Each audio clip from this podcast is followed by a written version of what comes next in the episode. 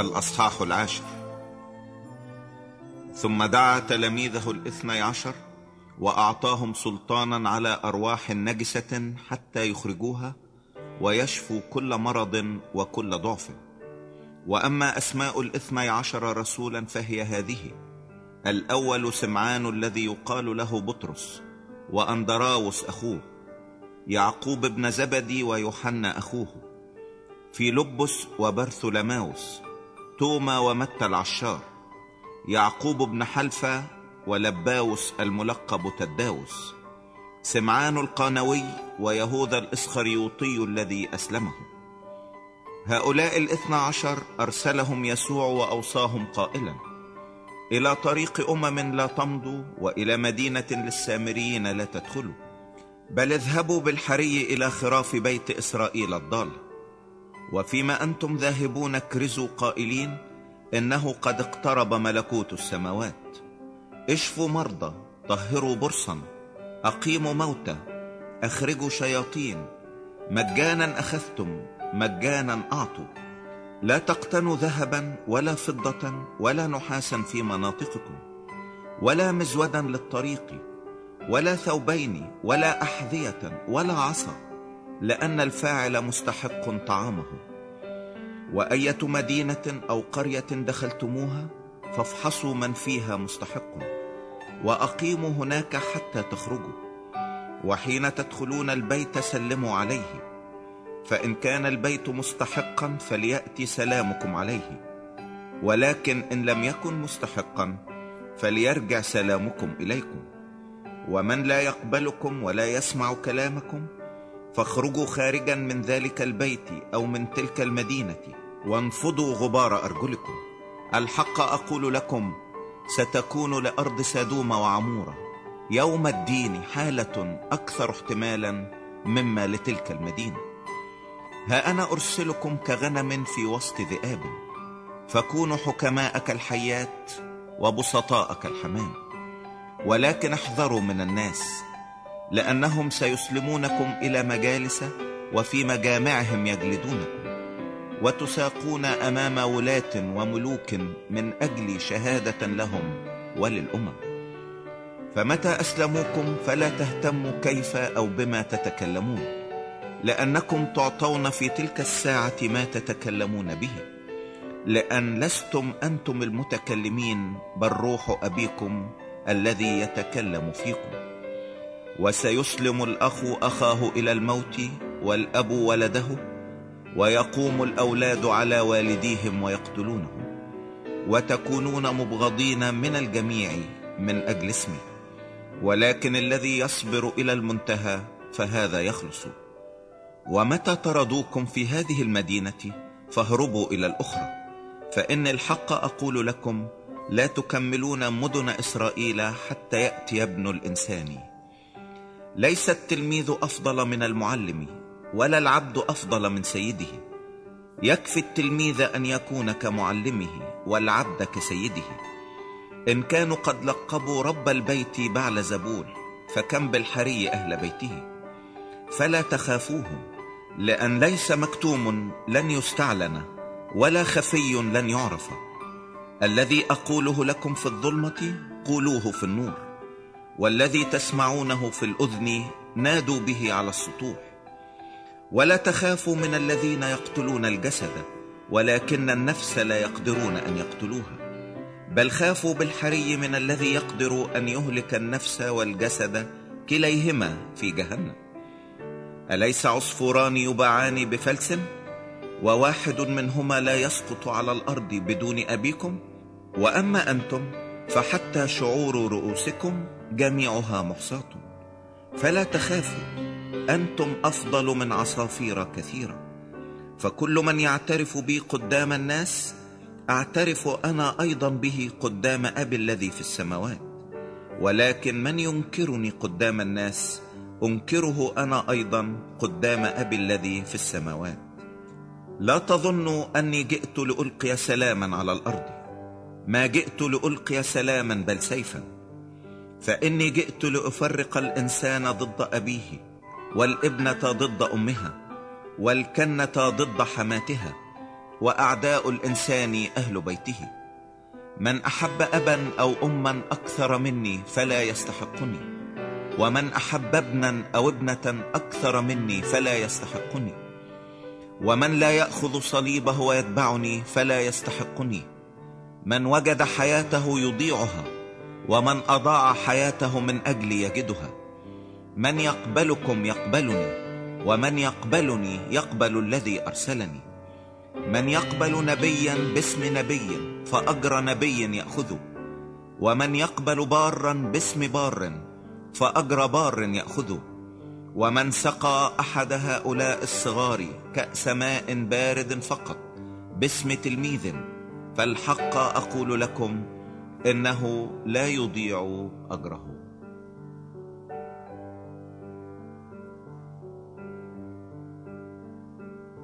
الأصحاح الحادي عشر. ولما أكمل يسوع أمره لتلاميذه الاثني عشر انصرف من هناك ليعلم ويكرز في مدنهم. أما يوحنا فلما سمع في السجن بأعمال المسيح أرسل اثنين من تلاميذه وقال له أنت هو الآتي أم ننتظر آخر؟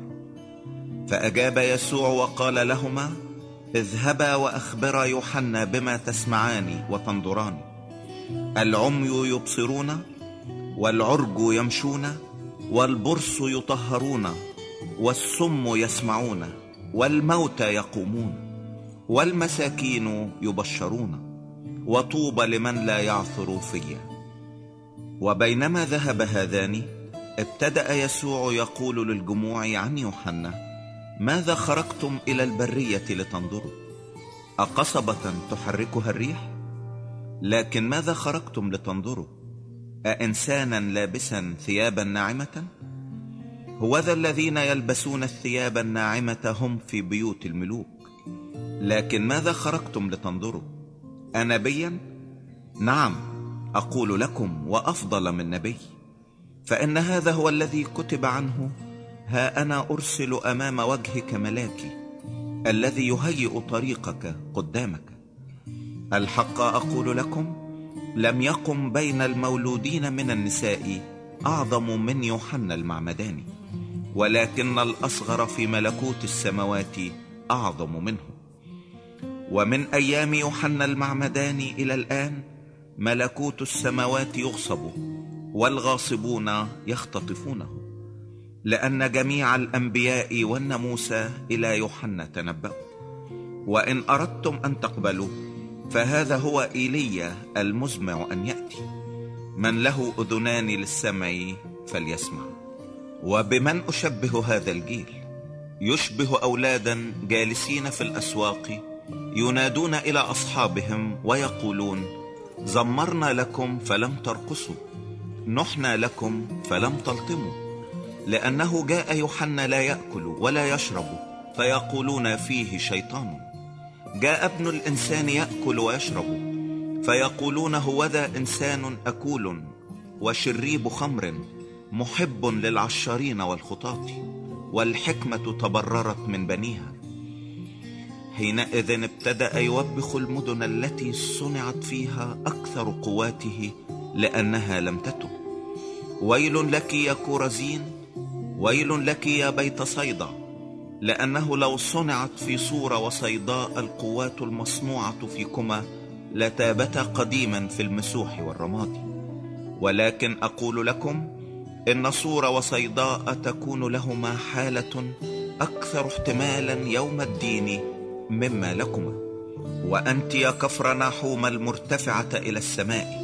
ستهبطين إلى الهاوية لأنه لو صنعت في سدوم القوات المصنوعة فيك لبقيت إلى اليوم.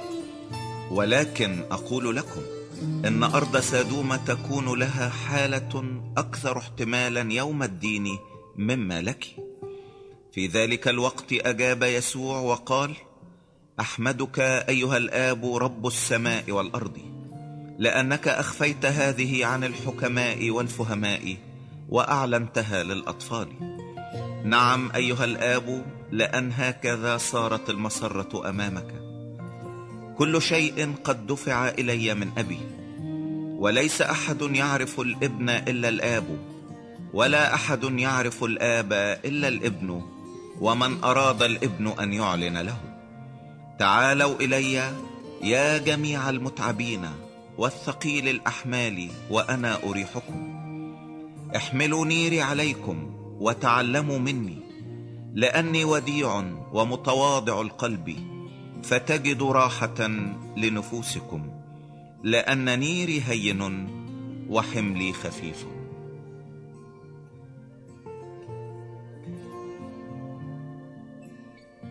الأصحاح الثاني عشر.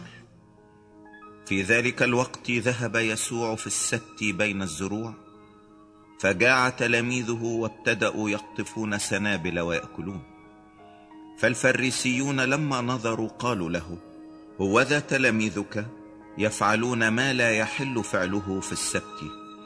فقال لهم أما قرأتم ما فعله داود حين جاع هو والذين معه؟ كيف دخل بيت الله وأكل خبز التقدمة؟ الذي لم يحل أكله له ولا للذين معه بل للكهنة فقط. أو ما قرأتم في التوراة أن الكهنة في السبت في الهيكل يدنسون السبت وهم أبرياء؟ ولكن أقول لكم إنها هنا أعظم من الهيكل. فلو علمتم ما هو إني أريد رحمة لا ذبيحة لما حكمتم على الأبرياء فإن ابن الإنسان هو رب السبت أيضا. ثم انصرف من هناك وجاء إلى مجمعهم وإذا إنسان يده يابسة فسألوه قائلين هل يحل الإبراء في السبوت لكي يشتكوا عليه. فقال لهم أي إنسان منكم يكون له خروف واحد؟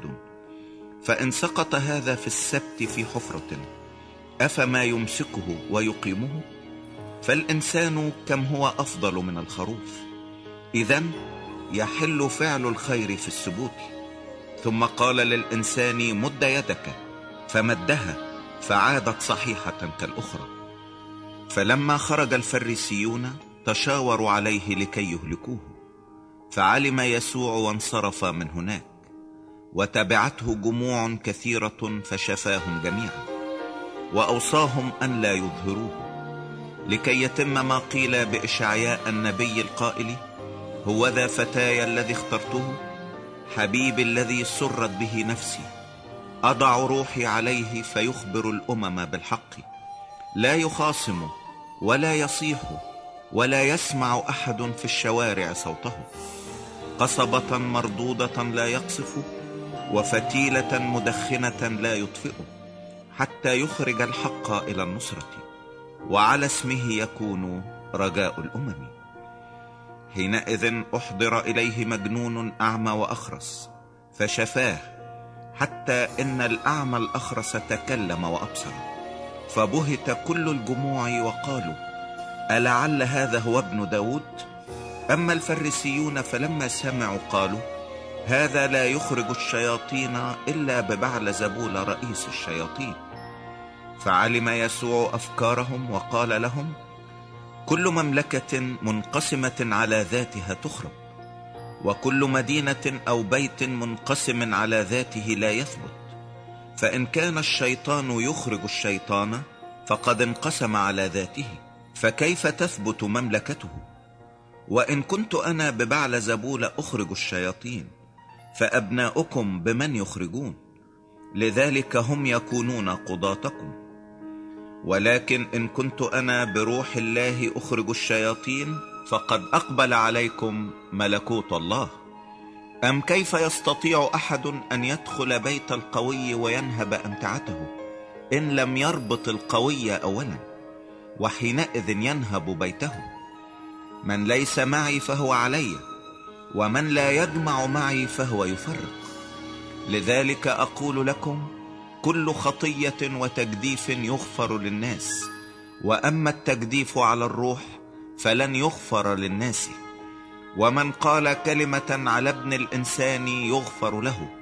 وأما من قال على الروح القدس فلن يغفر له. لا في هذا العالم ولا في الآتي اجعلوا الشجرة جيدة وثمرها جيدا. أو اجعلوا الشجرة ردية وثمرها رديا لأن من الثمر تعرف الشجرة. يا أولاد الأفاعي كيف تقدرون أن تتكلموا بالصالحات وأنتم أشرار؟ فإنه من فضلة القلب يتكلم الفم. الإنسان الصالح من الكنز الصالح في القلب يخرج الصالحات والإنسان الشرير من الكنز الشرير يخرج الشرور.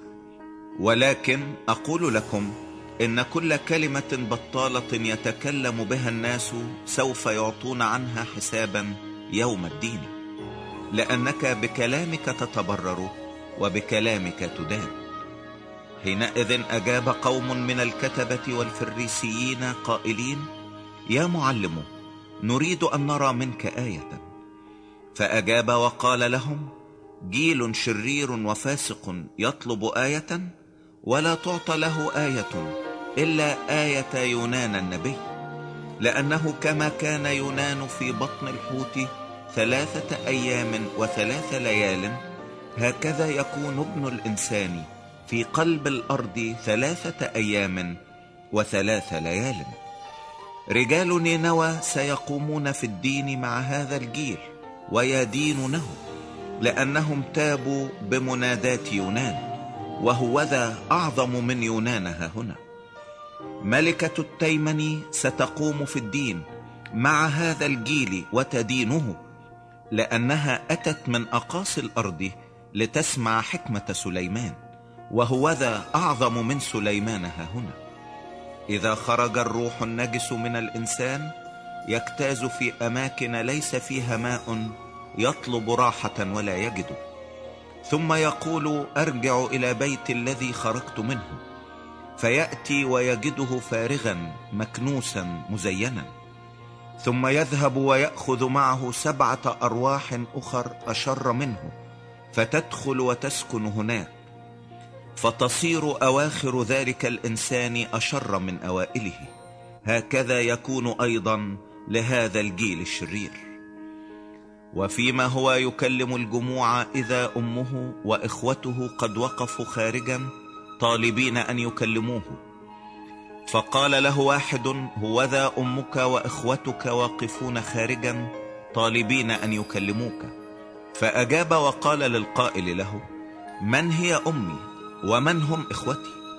ثم مد يده نحو تلاميذه وقال ها أمي وإخوتي لأن من يصنع مشيئة أبي الذي في السماوات هو أخي وأختي وأمي.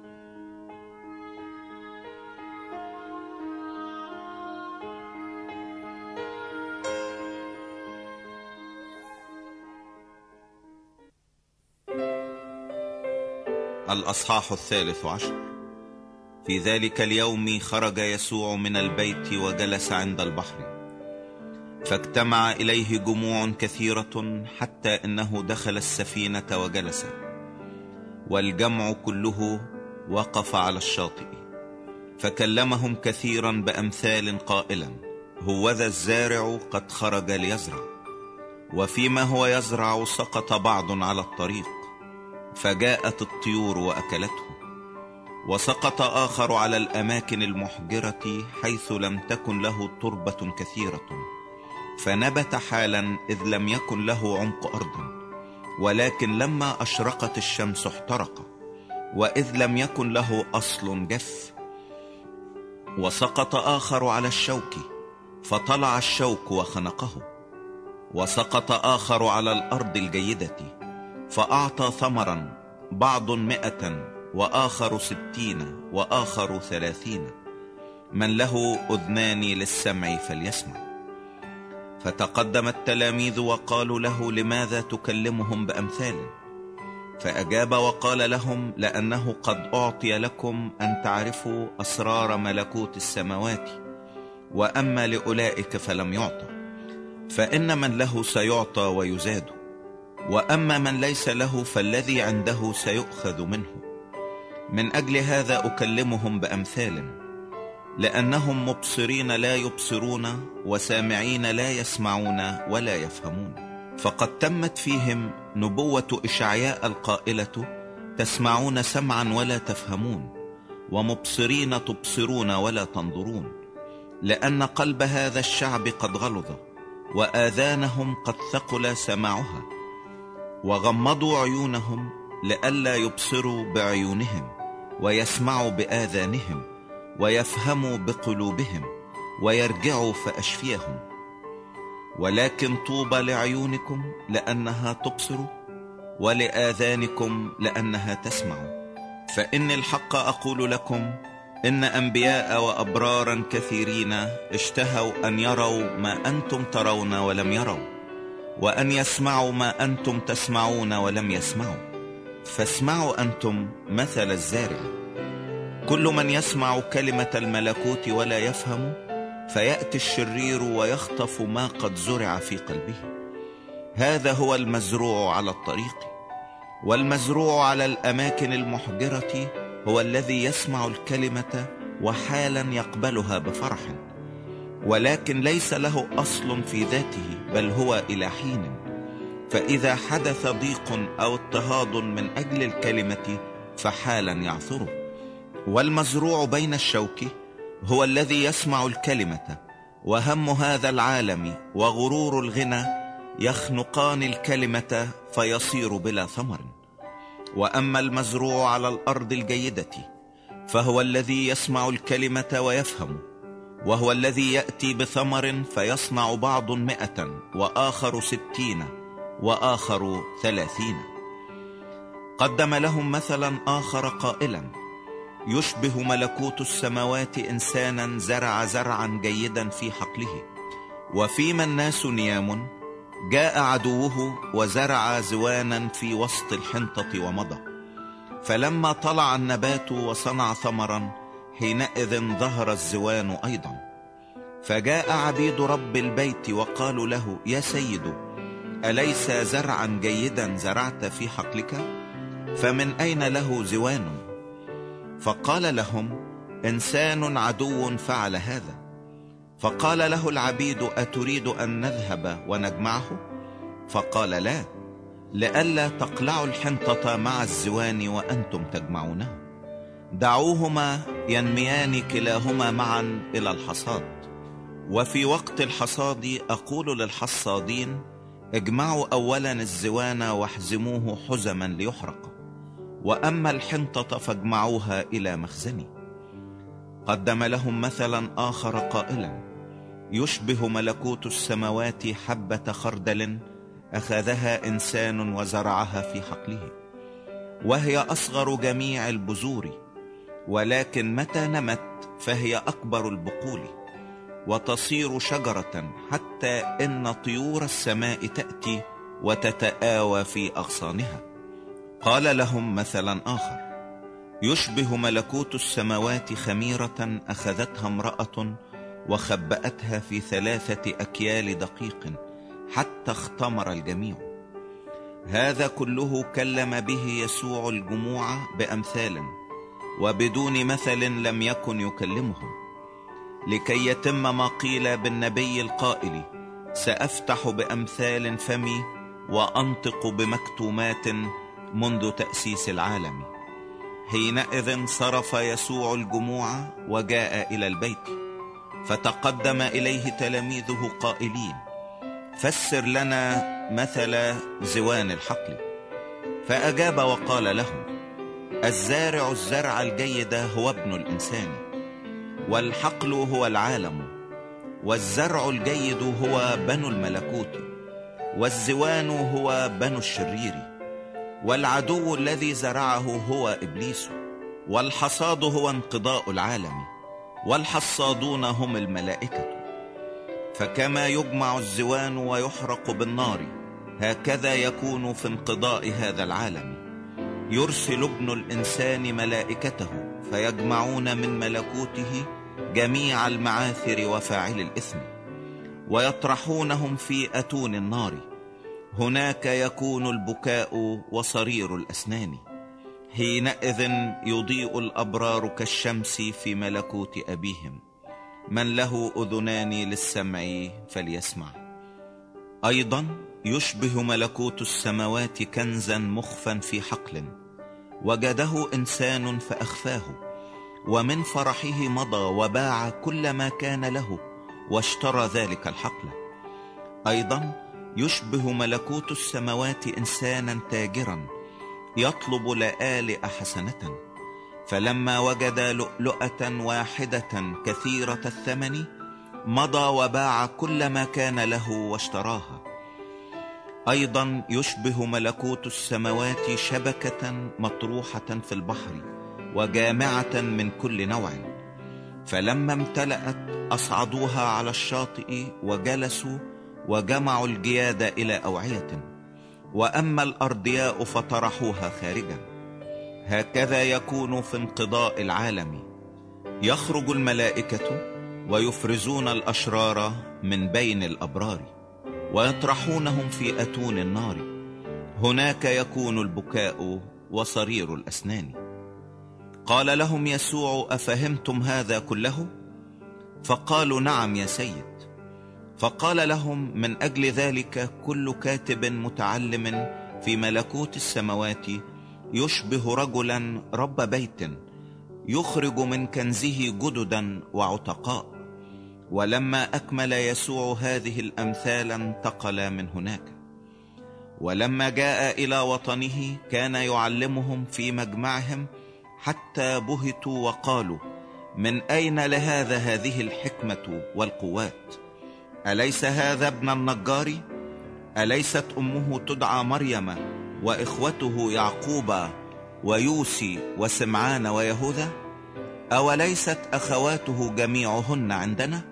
فمن أين لهذا هذه كلها؟ فكانوا يعثرون به.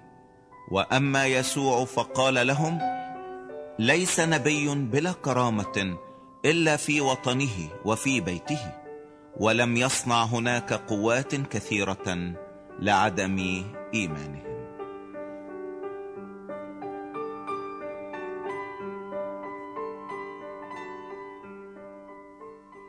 الأصحاح الرابع عشر. في ذلك الوقت سمع هيرودس رئيس الربع خبر يسوع فقال لغلمانه هذا هو يوحنا المعمدان قد قام من الأموات ولذلك تعمل به القوات. فإن هيرودس كان قد أمسك يوحنا وأوثقه وطرحه في سجن من أجل هيرودية امرأة في لبس أخيه. لأن يوحنا كان يقول له لا يحل أن تكون لك ولما أراد أن يقتله خاف من الشعب لأنه كان عندهم مثل نبي. ثم لما صار مولد هيرودس رقصت ابنة هيرودية في الوسط فسرت هيرودس. من ثم وعد بقسم أنه مهما طلبت يعطيها. فهي إذ كانت قد تلقنت من أمها قالت أعطنيها هنا على طبق رأس يوحنا المعمدان. فاغتم الملك ولكن من أجل الأقسام والمتكئين معه أمر أن يعطى فأرسل وقطع رأس يوحنا في السجن فأحضر رأسه على طبق ودفع إلى الصبية فجاءت به إلى أمها فتقدم تلاميذه ورفعوا الجسد ودفنوه ثم أتوا وأخبروا يسوع. فلما سمع يسوع انصرف من هناك في سفينة إلى موضع خلاء منفردا. فسمع الجموع وتبعوه مشاة من المدن. فلما خرج يسوع أبصر جمعا كثيرا فتحنن عليهم وشفى مرضاهم. ولما صار المساء تقدم إليه تلاميذه قائلين الموضع خلاء والوقت قد مضى. اصرف الجموع لكي يمضوا إلى القرى ويبتاعوا لهم طعاما. فقال لهم يسوع لا حاجة لهم أن يمضوا. أعطوهم أنتم ليأكلوا. فقالوا له ليس عندنا ها هنا إلا خمسة أرغفة وسمكتان. فقال ائتوني بها إلى هنا. فأمر الجموع أن يتكئوا على العشب. ثم أخذ الأرغفة الخمسة والسمكتين ورفع نظره نحو السماء وبارك وكسر وأعطى الأرغفة للتلاميذ والتلاميذ للجموع. فأكل الجميع وشبعوا ثم رفعوا ما فضل من الكسر اثنتي عشرة قفة مملوءة. والآكلون كانوا نحو خمسة آلاف رجل ما عدا النساء والأولاد. وللوقت ألزم يسوع تلاميذه أن يدخلوا السفينة ويسبقوه إلى العبر حتى يصرف الجموع. وبعدما صرف الجموع صعد إلى الجبل منفردا ليصلي. ولما صار المساء كان هناك وحده. وأما السفينة فكانت قد صارت في وسط البحر معذبة من الأمواج لأن الريح كانت مضادة. وفي الهزيع الرابع من الليل مضى إليهم يسوع ماشيا على البحر. فلما أبصره التلاميذ ماشيا على البحر اضطربوا قائلين إنه خيال. ومن الخوف صرخوا. فللوقت كلمهم يسوع قائلا تشجعوا أنا هو لا تخافوا. فأجابه بطرس وقال يا سيد إن كنت أنت هو فمرني أن آتي إليك على الماء. فقال تعال. فنزل بطرس من السفينة ومشى على الماء ليأتي إلى يسوع. ولكن لما رأى الريح شديدة خاف. وإذ ابتدأ يغرق صرخ قائلا يا رب نجني. ففي الحال مد يسوع يده وأمسك به. وقال له يا قليل الإيمان لماذا شككت؟ ولما دخل السفينة سكنت الريح. والذين في السفينة جاءوا وسجدوا له قائلين بالحقيقة أنت ابن الله. فلما عبروا جاءوا إلى أرض جني سارت. فعرفه رجال ذلك المكان. فأرسلوا إلى جميع تلك الكورة المحيطة. وأحضروا إليه جميع المرضى. وطلبوا إليه أن يلمسوا هدب ثوبه فقط فجميع الذين لمسوه نالوا الشفاء.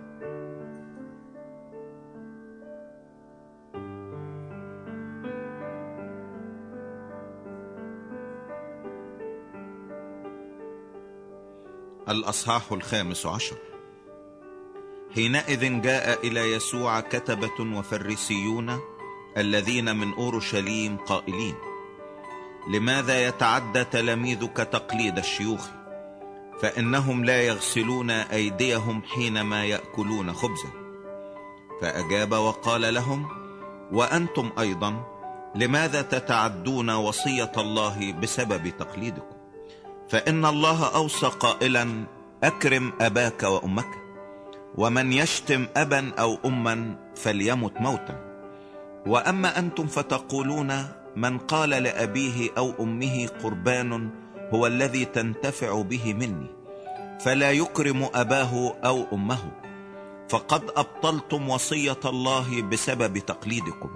يا مراؤون حسنا تنبأ عنكم إشعياء قائلا يقترب إلي هذا الشعب بفمه ويكرمني بشفتيه وأما قلبه فمبتعد عني بعيدا وباطلا يعبدونني وهم يعلمون تعاليم هي وصايا الناس.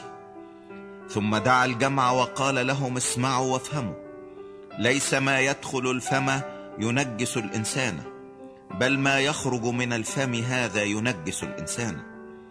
حينئذ تقدم تلاميذه وقالوا له أتعلم أن الفريسيين لما سمعوا القول نفروا؟ فأجاب وقال كل غرس لم يغرسه أبي السماوي يقلع. اتركوهم. هم عميان قادة عميان. وإن كان أعمى يقود أعمى يسقطان كلاهما في حفرة. فأجاب بطرس وقال له فسر لنا هذا المثل. فقال يسوع هل أنتم أيضا حتى الآن غير فاهمين؟ ألا تفهمون بعد أن كل ما يدخل الفم يمضي إلى الجوف ويندفع إلى المخرج؟ وأما ما يخرج من الفم فمن القلب يصدره وذاك ينجس الإنسان. لأن من القلب تخرج أفكار شريرة قتل زنا فسق سرقة شهادة زور تجديف. هذه هي التي تنجس الإنسان. وأما الأكل بأيد غير مغسولة فلا ينجس الإنسان.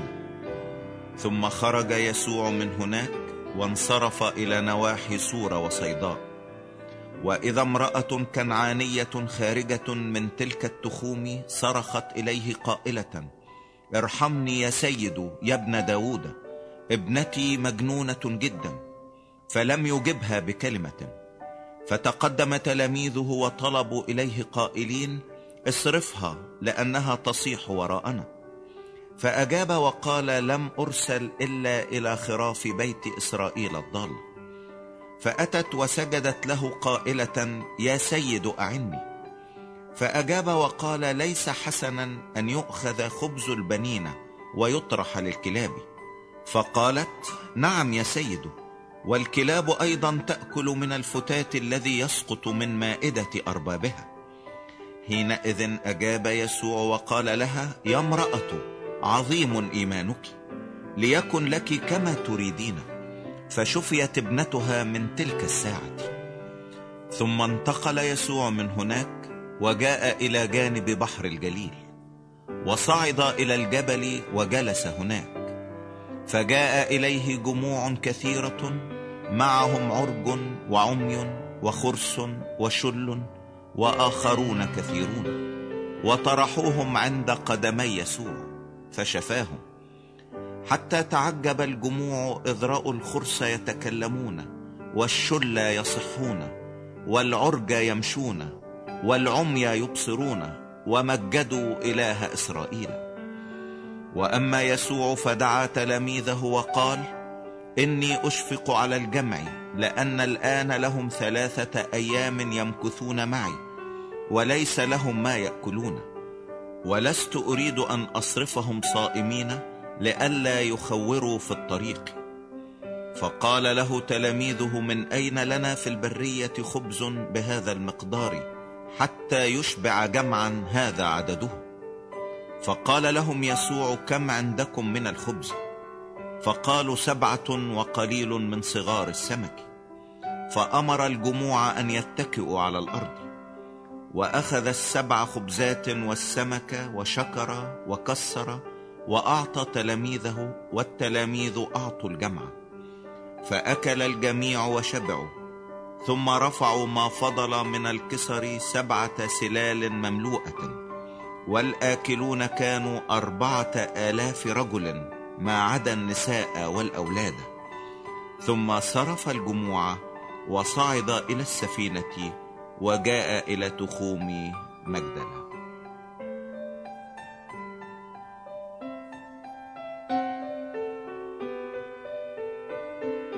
الأصحاح السادس عشر. وجاء إليه الفريسيون والصدوقيون ليجربوه فسألوه أن يريهم آية من السماء. فأجاب وقال لهم إذا كان المساء قلتم صحو لأن السماء محمرة. وفي الصباح اليوم شتاء لأن السماء محمرة بعبوسة. يا مراؤون تعرفون أن تميزوا وجه السماء؟ وأما علامات الأزمنة فلا تستطيعون جيل شرير فاسق يلتمس آية ولا تعطى له آية إلا آية يونان النبي ثم تركهم ومضى. ولما جاء تلاميذه إلى العبر نسوا أن يأخذوا خبزا وقال لهم يسوع انظروا وتحرزوا من خمير الفريسيين والصدوقيين. ففكروا في أنفسهم قائلين إننا لم نأخذ خبزا. فعلم يسوع وقال لهم لماذا تفكرون في أنفسكم يا قليل الإيمان أنكم لم تأخذوا خبزا؟ أحتى الآن لا تفهمون ولا تذكرون خمس خبزات الخمسة الآلاف وكم قفة أخذتم؟ ولا سبع خبزات الأربعة الآلاف وكم سلا أخذتم؟ كيف لا تفهمون أني ليس عن الخبز؟ قلت لكم أن تتحرزوا من خمير الفريسيين والصدوقيين. حينئذ فهموا أنه لم يقل أن يتحرزوا من خمير الخبز بل من تعليم الفريسيين والصدوقيين. ولما جاء يسوع إلى نواحي قيصرية فيلبس سأل تلاميذه قائلا من يقول الناس إني أنا ابن الإنسان؟ فقالوا قوم يوحنا المعمدان وآخرون ايليا وآخرون إرميا أو واحد من الأنبياء.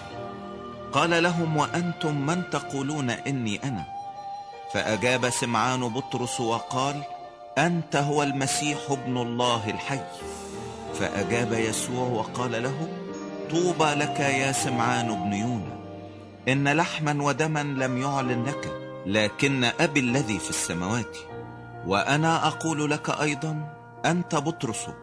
وعلى هذه الصخرة أبني كنيستي وأبواب الجحيم لن تقوى عليها. وأعطيك مفاتيح ملكوت السماوات. فكل ما تربطه على الأرض يكون مربوطا في السماوات. وكل ما تحله على الأرض يكون محلولا في السماوات. حينئذ أوصى تلاميذه أن لا يقولوا لأحد إنه يسوع المسيح. من ذلك الوقت ابتدأ يسوع يظهر لتلاميذه أنه ينبغي أن يذهب إلى أورشليم ويتألم كثيرا من الشيوخ ورؤساء الكهنة والكتبة ويقتل وفي اليوم الثالث يقوم. فأخذه بطرس إليه وابتدأ ينتهره قائلا حاشاك يا رب لا يكون لك هذا. فالتفت وقال لبطرس اذهب عني يا شيطان أنت معثرة لي لأنك لا تهتم بما لله لكن بما للناس. حينئذ قال يسوع لتلاميذه إن أراد أحد أن يأتي ورائي فلينكر نفسه. ويحمل صليبه ويتبعني. فإن من أراد أن يخلص نفسه يهلكها ومن يهلك نفسه من أجل يجدها. لأنه ماذا ينتفع الإنسان لو ربح العالم كله وخسر نفسه؟ أو ماذا يعطي الإنسان فداء عن نفسه؟ فإن ابن الإنسان سوف يأتي في مجد أبيه مع ملائكته وحينئذ يجازي كل واحد حسب عمله. الحق أقول لكم إن من القيام ها هنا قوما لا يذوقون الموت حتى يرى ابن الإنسان آتيا في ملكوته.